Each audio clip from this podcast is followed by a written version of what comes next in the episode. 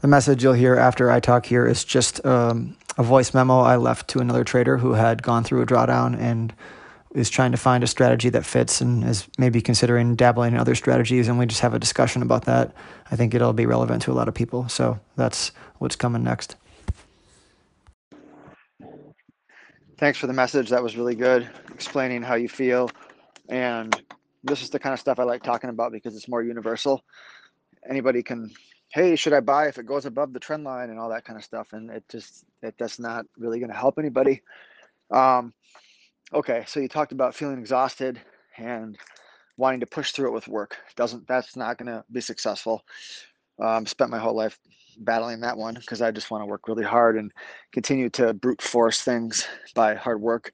And it doesn't work that way in this business. It's a can be a creative, intuitive business where you need to be open and free and just allowing opportunity to land in your lap. Because it's trading's really hard and sometimes it's easy, and you need to be clear-headed for the sometimes it's easy part. In term in terms of uh, style drifting, like you don't know if you should be I'm this guy and I shouldn't become that guy, and I don't have time to, or it's not smart to try different styles.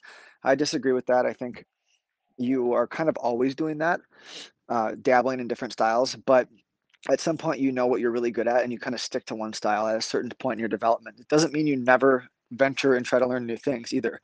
Even if you're really successful and you've been doing it for 20 years, you can still pick up different styles. Like I'm I'm learning different styles right now, even though like I spent so many years trading futures and then I had to learn more about stocks and I'm finally settling into a style that I like in the stock market now. The last two years have been me trying all kinds of different stuff. I found lots of things that didn't work for me.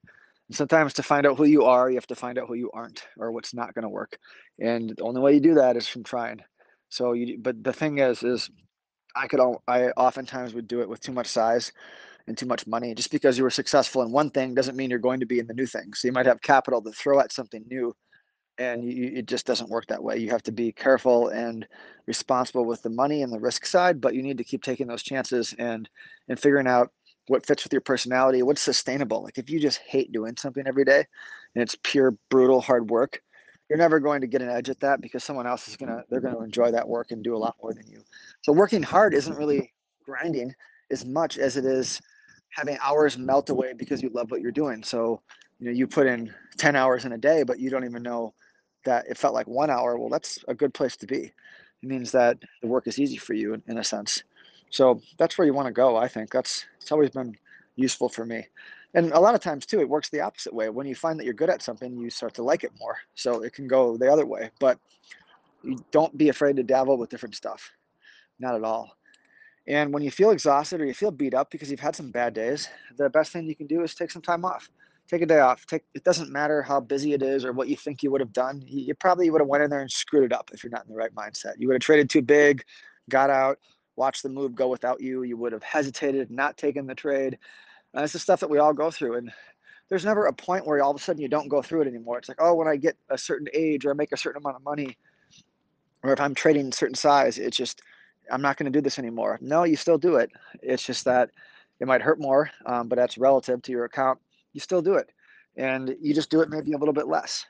And like a, a quarterback who's been around for a long time, they throw less interceptions. They've seen more defenses, but they still make mistakes. Still have days where they're not fresh mentally. So this is a constant battle in terms of keeping yourself fresh and balanced and creative. and You have to have that time away.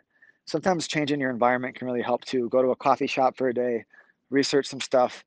I love um, I love when you're going over things that did work in the past and say, okay, when I've had good trades, what do they have in common? Let's do more of what works. And then when I look at my trades that didn't work, let's do more of what doesn't work. And you can kind of lay out that list.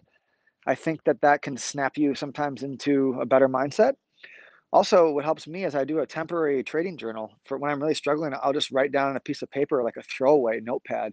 I'll rip out the paper and I'll say, this is what I think today. This is what I'm looking to do. If this happens, I'm going to do it.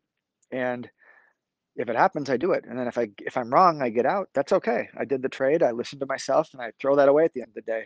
The next day, I do the same thing, and it at least gets me back to a process where I'm listening to myself. I'm following my risk, and then from there, slowly you start to kind of get your wheels back. It just takes one trade, and you feel like you're back. No matter how bad it is, one trade puts you back.